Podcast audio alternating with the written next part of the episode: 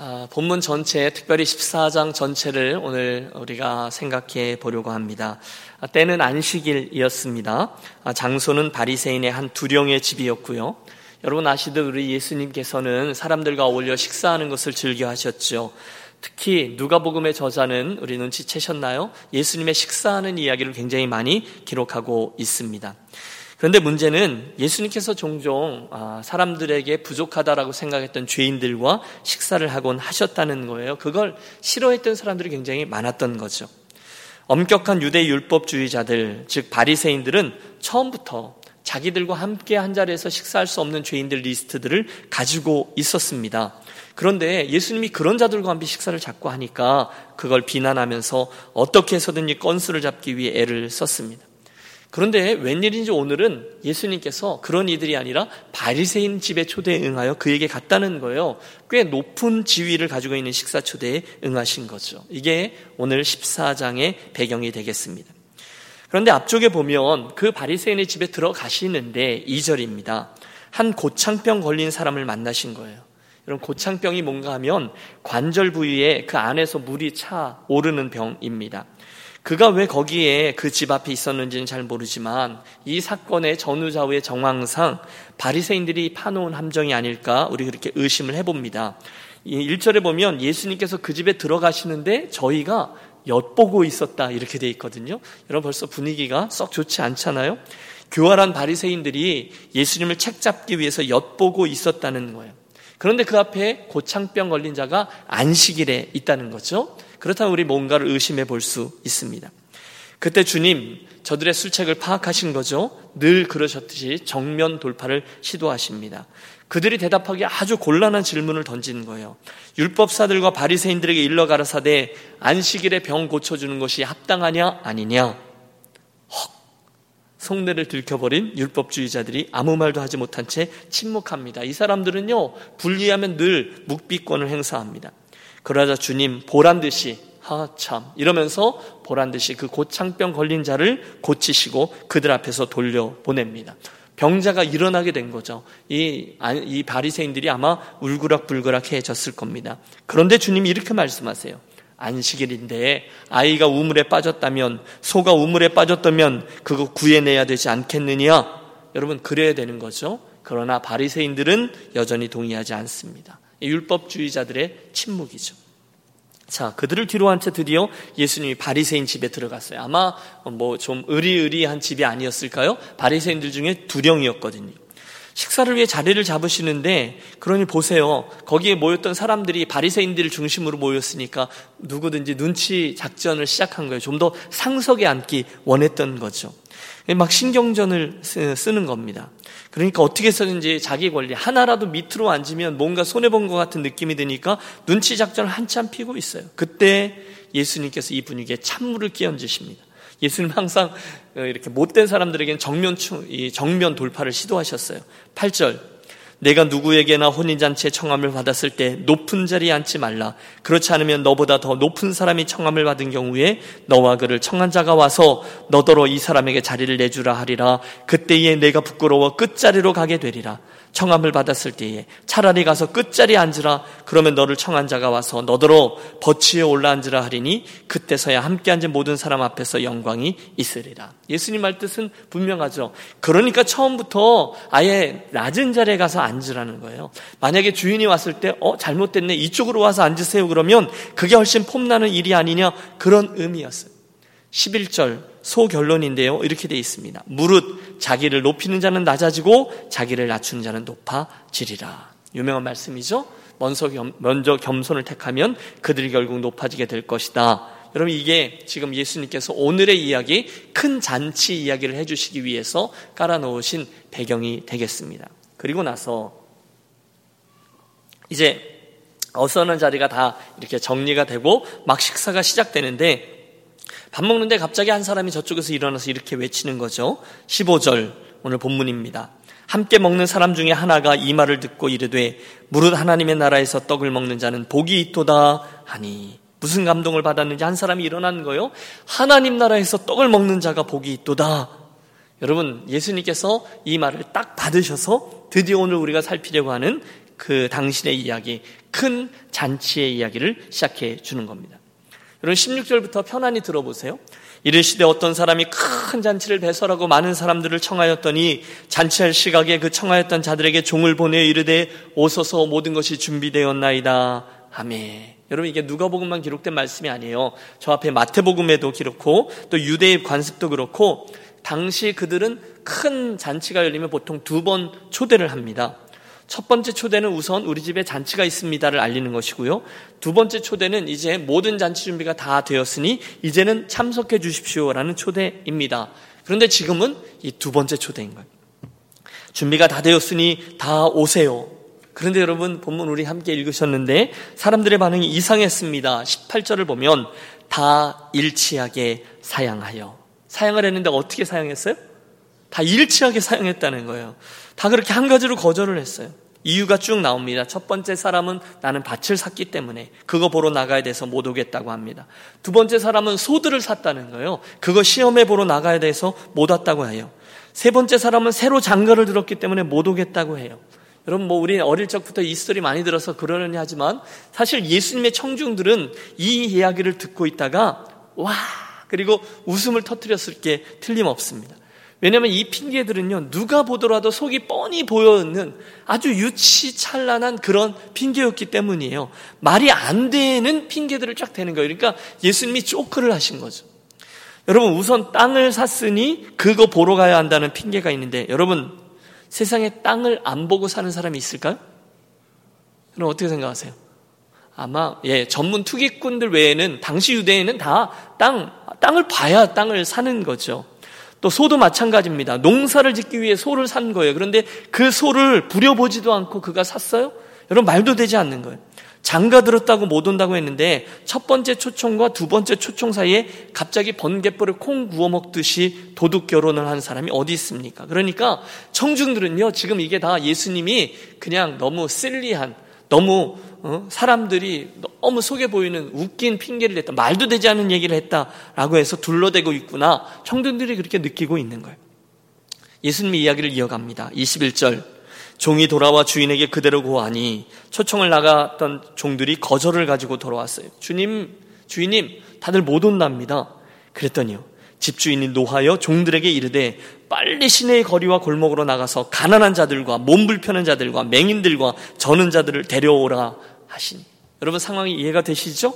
분명히 주님은 사람들을 초청했고 사람들이 응하지 않자 다시는 그 초대를 구걸하지 않습니다.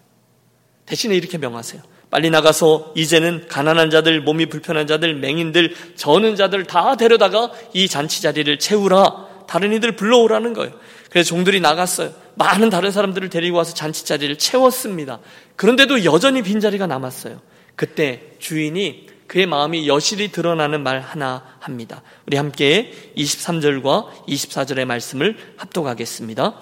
주인이 종에게 이르되 길과 산 울타리가로 나가서 사람들을 강권하여 다려다가 내 집을 채우라 내가 너에게 말하노니 전에 청하였던 그 사람들은 하나도 내 잔치를 맛보지 못하리라 하였다 하시니라. 그럼 이해가 되시죠? 주인이 마음이 상한 거예요. 이상의 스토리를 통해서 우리 알게 됩니다. 예수님은요, 하나님의 나라를 잔치에 비유하고 있어요.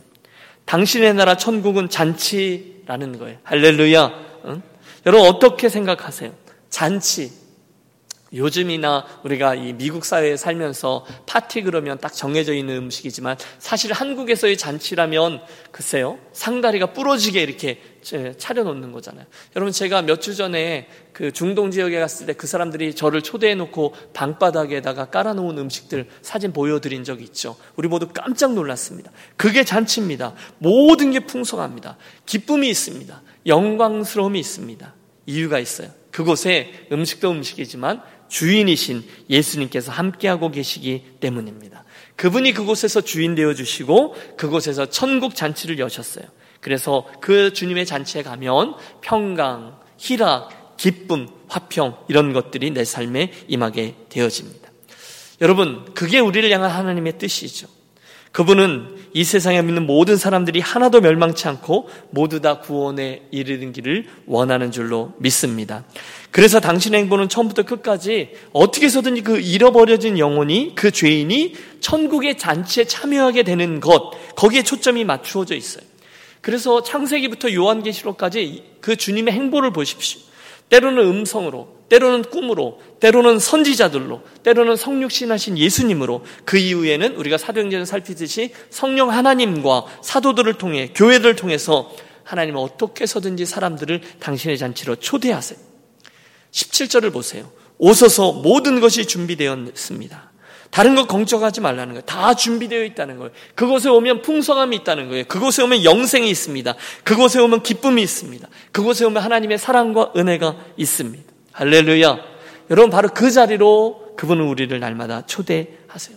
늘 그러셨어요. 목마른 자들아 오라, 줄인 자들아 오라, 다 와서 이 포도주와 젖을 값없이 사서 누리라. 이게 주님의 초대예요. 이게 잔치 비유예요. 자, 이상의 비유를 우리가 들었는데 우리 늘 하듯이 이 속에서 우리 예수님의 이야기 속에서 우리가 발견하는 영적인 진리들은 어떤 것이 있습니까? 몇 가지로 생각해 봅니다. 가장 먼저 우리는 예수님의 이 비유를 통해서 주님의 초청에는 늘 이렇듯 거절하는 이들이 있다라는 사실을 새삼스레 깨닫습니다. 여러분 사, 자고로 사람들은요 예수님의 초청을 받을 때 종종 그 청을 거절하곤 했습니다. 오늘 본문의 사람들도 예외가 아니죠. 한 목소리로 거절합니다. 다 일치하여 사양하여 가로되. 그들은 더 생각할 필요를 느끼지 않았어요. 이미 거절하기로 작정을 했어요. 주인이 오라든 말든 나는 밭을 샀으므로 못 갑니다. 나를 소를 샀으니 못 갑니다. 나는 새 장가를 들었으니 못 갑니다. 재고의 여지도 없이 거절합니다. 그런데 여러분 아세요? 이건 오늘날 우리 주변에도 늘 일어나는 일이에요. 어떤 분은요, 이런 이야기를 들으면, 우리 신앙생활 합시다, 예수 믿읍시다 하면, 나는 그게 도저히 나도 가봤는데 이해가 되지 않아서 못 믿겠습니다. 이런 분들이 있습니다. 복음이라는 게 도대체 이해가 되지 않는다는 거예요. 그게 말이 안 된다는 거예요. 어떻게 그때 죽은 그 2000년 전에 죽은 그 예수라는 사람이 나의 죄를 어? 다 구원, 하고 나의 죄를 다 없이 하고 그래서 천국으로 그게 도대체 말이가 되는지 나는 이해가 되지 않습니다. 제가 좀 더 곰곰이 생각해 보고 이해가 되면 믿겠습니다라고 말합니다. 그런데 여러분 그건 핑계입니다. 그렇죠. 여러분 사실 저와 여러분이 구원받는 것은 모든 진리를 다 이해해서 믿는 것이 아니죠. 우리가 다 이해했기 때문에 받아들이는 게 아닐 거예요. 제가 드는 그 예화인데 여러분 여기 제 스마트폰이 있는데요. 저는 이걸로 전화도 걸고 한국 갔는데 하나도 불편하지 않아요. 왜냐하면 와이파이가 되는 곳에 가보면 인터넷 검색도 되고요. 또 카톡으로 다 전화도 되고요. 페이스북도 하고요. 그리고 무엇보다도 이 그 구글에서 나온 이 맵은요. 인터넷이 없어도 제가 가는 길을 지도에서 다 보여줍니다. 여러분 이게 정말 좋아요. 어, 그런데 제가 뭐 광고하려고 그러는 게 아니라요. 근데 제가 문과라고 여러 번 말씀드렸잖아요. 저는요, 도대체 이 자그마한 폰이 어떻게 저 하늘 어딘가에 있는 인공위성 그 기계하고 연결되어서 내가 지금 가는 게 어딘지 그 지도상이 어딘지 내 차가 어디쯤 가고 있는지를 보여주는 게 그리고 내가 이게 보여주는 파란색 선을 따라가면 결국 내가 원하는 한 번도 안 가본 곳에 정확히 도착한다는 사실을 저는 이해할 수가 없어요. 그런데 저는 그걸 믿어요. 그리고 이걸 잘 사용하고 또 이 유익을 얻습니다. 여러분 이해가 되십니까? 저는 이게 어떤 메커니즘으로 이래서 그게 되는지 이해할 수가 없어요. 도저히 이해가 안 돼요. 그러나 저는 이걸 믿어요. 진리가 그렇다는 거예요. 진리는 저와 여러분의 그 이성으로, 저와 여러분의 논리로 이 복음은 이해해서 믿는 게 아니라 우리가 믿음으로 그 자리에 나아가면 자연스럽게 이해가 되게 된다는 것입니다. 여러분 이걸 말씀드리는 거예요. 진리는 이해해서 믿는 게 아니라 믿음으로 이해하게 되는 것이죠. 또 어떤 분은 교회 다니는 사람들 중에서 좋지 않은 기억을 갖게 해준 누군가 때문에 그 사람 때문에 나는 안 믿는다라고 말씀합니다. 하지만 여러분 이것도 핑계죠. 물론 문제가 있는 그리스도인들도 있죠. 좀 부족한 교회도 있죠. 그러나 모두 다 나쁜 그리스도인과 모두 다 나쁜 교회입니까? 그렇지 않습니다. 비행기를 타다 보면 가끔 마음속에 드는 의심이 있잖아요. 혹시 이거 사고 나는 거 아니야? 이러면 여러분 비행기는 사고 나면 대책이 없잖아요. 대형 사고입니다. 하지만 그것 때문에 제가 타야 될 비행기를 포기한 적은 한 번도 없습니다.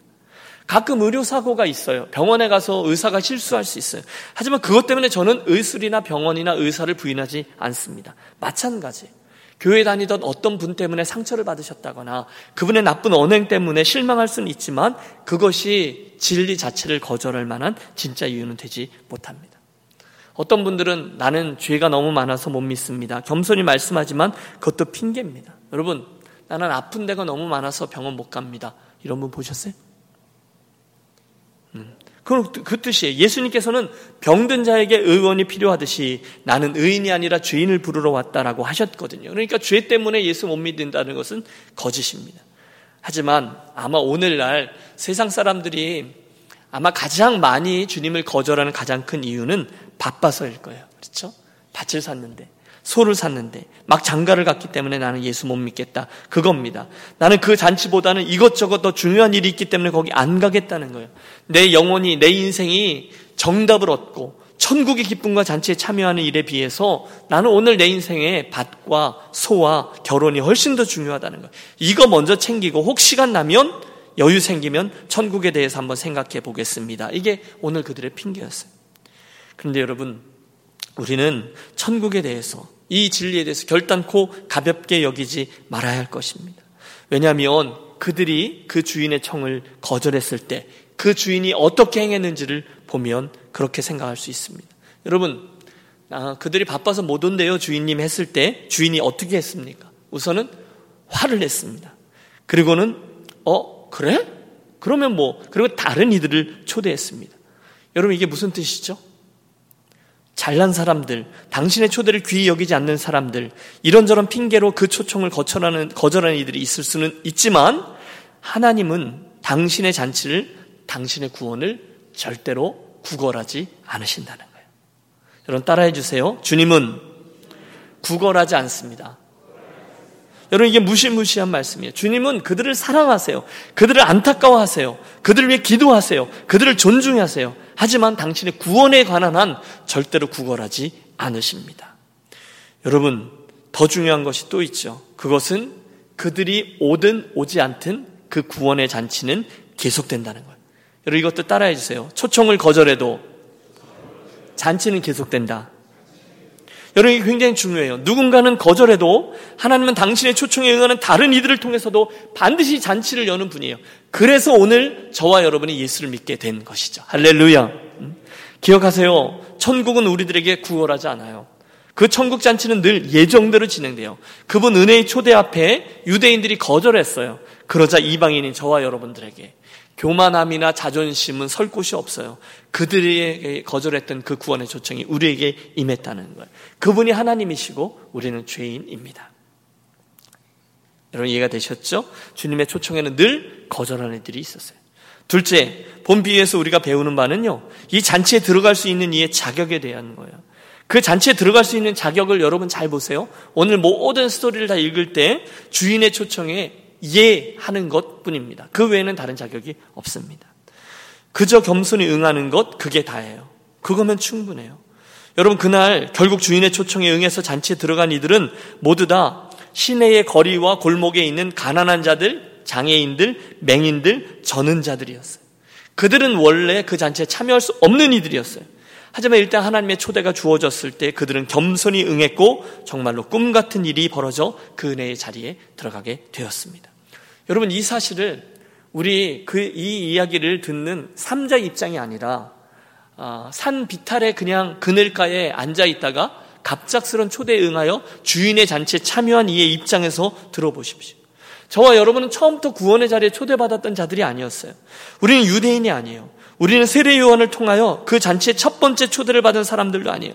하지만 전혀 자격 없던 저와 여러분에게 어느 날 수없이 다양한 방법으로 일방적인 은혜가 십자가의 복음이라는 초청장에 담겨 저와 여러분에게 배달되었습니다. 여러분, 전에는 전혀 생각해 보지도 못했던 은혜의 초청, 전혀 자격이 없던 나에게 임한 그 잔치의 초청. 오늘도 나는 여전히 부족한데, 오늘도 나는 여전히 흠이 많은데, 여전히 문제가 있고 죄 중에 있는데, 그런 나에게 이런 엄청난 은혜가 임하였습니다. 할렐루야. 여러분, 전에 예수 안 믿다가 중간에 예수 믿으신 분들 계시죠? 어머니 아버지가 억지로 강권하여 처음부터 나를 신앙생활 시킨 사람 말고 내 인생의 어떤 계기를 통해서 누군가를 통해서 예수 믿게 되신 분들은 모두 다 이 은혜를 입은 자예요. 나 같은 죄인 살리신 그 은혜 놀라워 잃었던 생명 찾았고 생명을 얻었네. 그 초대의 겸손이 응했던 순간에 저와 여러분이 이제 멸망의 자식에서 하나님의 자녀로 영원한 저주에서 영생으로 영원히 꺼지지 않는 지옥불에서 여러분 이게 얼마나 무시무시한 일이었는지를 생각해 보세요. 영원히 꺼지지 않는 지옥불에서 영원히 하나님을 누리는 천국 잔치 자리로 우리의 운명이 바뀌게 되었다는 거예요. 그러므로 여러분 이 구원의 초청은요 가장 심각한 거예요. 따지면 안 되는 거예요. 무슨 일이 있어도 우리 손을 꼭 붙들어야만 하는 축복입니다. 따라서 구원 초청에는 체면을 차리지 않는 게 정답입니다. 여러분 우리가 내놓아야 될 대답은 겸손한 yes 뿐인 줄로 믿습니다. 그래야 우리가 잔치에 들어가는 거예요. 혹시 여러분 착각하시는 분은 없으시죠? 나 정도 되니까 예수 믿어준 거야 라고 생각하시는 분은 얼른 생각을 바꾸시기 바랍니다. 우리는 처음부터 초대받았던 사람들이 아니었어요. 그분의 두 번째 초대에 응해서 구원의 자리에 이른 사람이라는 거죠. 한 가지만 더 우리가 주님의 이 비유를 통해서 얻게 되는 교훈은요. 예수님은 지금도 당신의 그 초대를 계속하고 계시다라는 사실이에요. 22절 그 종은 이렇게 보고해요. 명하신 대로 하였으되 오히려 자리가 있나이다. 무슨 뜻이죠? 아직 빈자리가 있다는 거예요. 아직 다 차지 않았다는 거예요. 그 순간에 주인이 명령하죠. 주인이 종에게 이르되 길과 산 울타리가로 나가서 사람들을 강권하여 데려다가 내 집을 채우라. 여러분, 우리가 오늘 비유에서 하나님에 대해서 배우게 되는 바가 있어요. 그것은 우리 하나님이 절대로 천국에 빈자리를 남겨두지 않는 분이라는 거예요. 여러분, 이 사실을 분명히 직시하십시오. 어떻게 해서든지 그분은 찾고 또 찾아서 당신 구원의 잔치를 모두 다 채우시는 분이세요. 이게 바로 예수님의 다시 오심과 이 세상을 향한 하나님의 심판이 연기되고 있는 정확한 이유입니다. 이것은 은혜예요. 믿습니까? 음. 사실 우리들의 구속사는요, 하나님의 이 성품이 드러나는 일들로 가득해요. 예수님은요, 잃은 양을 찾아 이 땅에 오셨습니다. 3년의 공생의 기간 동안에 그 일을 하셨어요. 그 일을 위해 십자가 길을 가셨어요. 그 사명 때문에 제자들을 선택했어요. 그 일 때문에 성령님을 보내셨어요. 그 일 때문에 유니온 교회를 세우셨어요. 그러면서 말씀하세요. 가라. 사람들을 데려다가 천국 잔치에 초대하라. 그래서 우리가 가는 거죠. 주인의 명령에 따라서 길거리도 가고 산비탈도 가고 옆집도 가고 배 타고도 가고 선교사로도 가고 선교사님도 보내고 선교 헌금도 만들고 기도도 하고 합니다. 그래서요 어떻게 해서든지 결국은 그 주님 그 천국 잔치에 빈 자리가 없도록 하는 것 그게 그리스도인과 교회에게 맡겨주신 사명입니다. 오래전에 유명한 부흥사요 또 전도자였던 토리 존슨 목사님이 시카고에서 그 옆에 있는 오클라마 털사까지 이렇게 비행기를 타고 가고 있었어요. 근데 이분이요, 어디를 가면 늘 틈만 나면 예수님을 전하고 전도하는 분이었는데, 그날도 비행기를 탔다가 얼굴에 수심이 가득한 스튜디오스를 발견했어요. 그래서 물 한 잔 주세요. 뭐 이러다가 진지하게 그녀에게 상냥히 말을 걸고 복음을 전합니다. 예수님을 믿으셔야 구원을 얻습니다. 구원 초청까지 했어요. 그 비행기에서 짧은 순간에 성령이 역사하셔서 그녀가 그러겠노라고 하고 그 자리에서 그만 예수님을 영접합니다. 함께 영접 기도를 하고 눈을 떴는데 그녀가 감격의 눈물을 흘립니다. 성령이 일하신 거죠.